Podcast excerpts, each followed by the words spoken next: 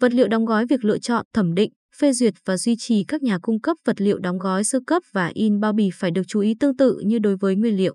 Cần đặc biệt chú ý đến các tài liệu in. Chúng phải được lưu trữ trong các điều kiện an toàn để loại trừ truy cập trái phép. Các nhãn đã cắt và các vật liệu in rời khác nên được bảo quản và vận chuyển trong các thùng kín riêng biệt để tránh lẫn lộn. Vật liệu đóng gói chỉ nên được cấp cho người có thẩm quyền sử dụng theo một quy trình đã được phê duyệt và lập thành văn bản. Mỗi lần giao hàng hoặc lô vật liệu đóng gói đã in hoặc bao bì chính phải có một số tham chiếu hoặc dấu hiệu nhận biết cụ thể. Vật liệu đóng gói ban đầu hoặc vật liệu đóng gói in đã lỗi thời hoặc quá hạn cần được tiêu hủy và ghi lại việc xử lý này. Hoạt động đóng gói khi thiết lập một chương trình cho các hoạt động đóng gói. Cần đặc biệt chú ý đến việc giảm thiểu nguy cơ nhiễm chéo, lẫn lộn hoặc thay thế. Các sản phẩm khác nhau không nên được đóng gói gần nhau trừ khi có sự khác biệt về mặt vật lý.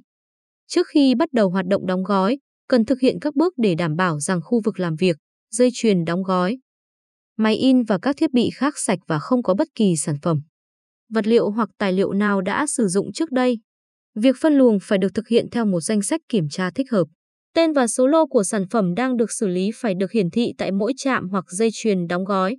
Tất cả các sản phẩm và vật liệu đóng gói được sử dụng phải được kiểm tra khi giao hàng cho bộ phận đóng gói để biết số lượng, danh tính và phù hợp với hướng dẫn đóng gói. Các vật chứa để chất rót phải sạch trước khi được sử dụng. Cần chú ý tránh và loại bỏ các chất bẩn như mảnh thủy tinh và các hạt kim loại.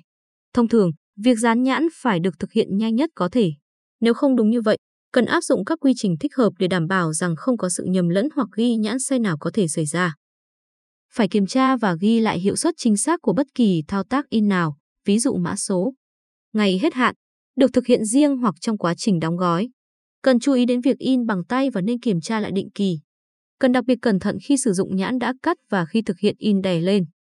Cần kiểm tra để đảm bảo rằng mọi thiết bị đọc mã điện tử, máy đếm nhãn hoặc các thiết bị tương tự đang hoạt động chính xác. Thông tin in và dập nổi trên vật liệu đóng gói phải khác biệt và có khả năng chống phai màu hoặc tẩy xóa. Kiểm soát trực tuyến sản phẩm trong quá trình đóng gói ít nhất phải bao gồm việc kiểm tra những điều sau. Hình thức chung của các gói, liệu các gói đã hoàn thành chưa? Có sử dụng đúng sản phẩm và vật liệu đóng gói hay không, cho dù bất kỳ in quá mức là chính xác. Hoạt động chính xác của bộ theo dõi đường truyền. Các mẫu đã lấy ra khỏi dây chuyền đóng gói không được trở lại. Các sản phẩm có liên quan đến một sự kiện bất thường chỉ nên được đưa vào quy trình sau khi được nhân viên có thẩm quyền phê duyệt, điều tra và kiểm tra đặc biệt. Hồ sơ chi tiết nên được lưu giữ về hoạt động này.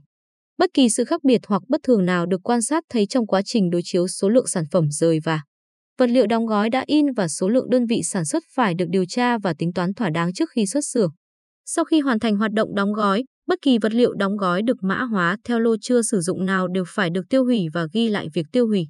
Cần tuân thủ một quy trình được lập thành văn bản nếu tài liệu in chưa được mã hóa được trả lại kho.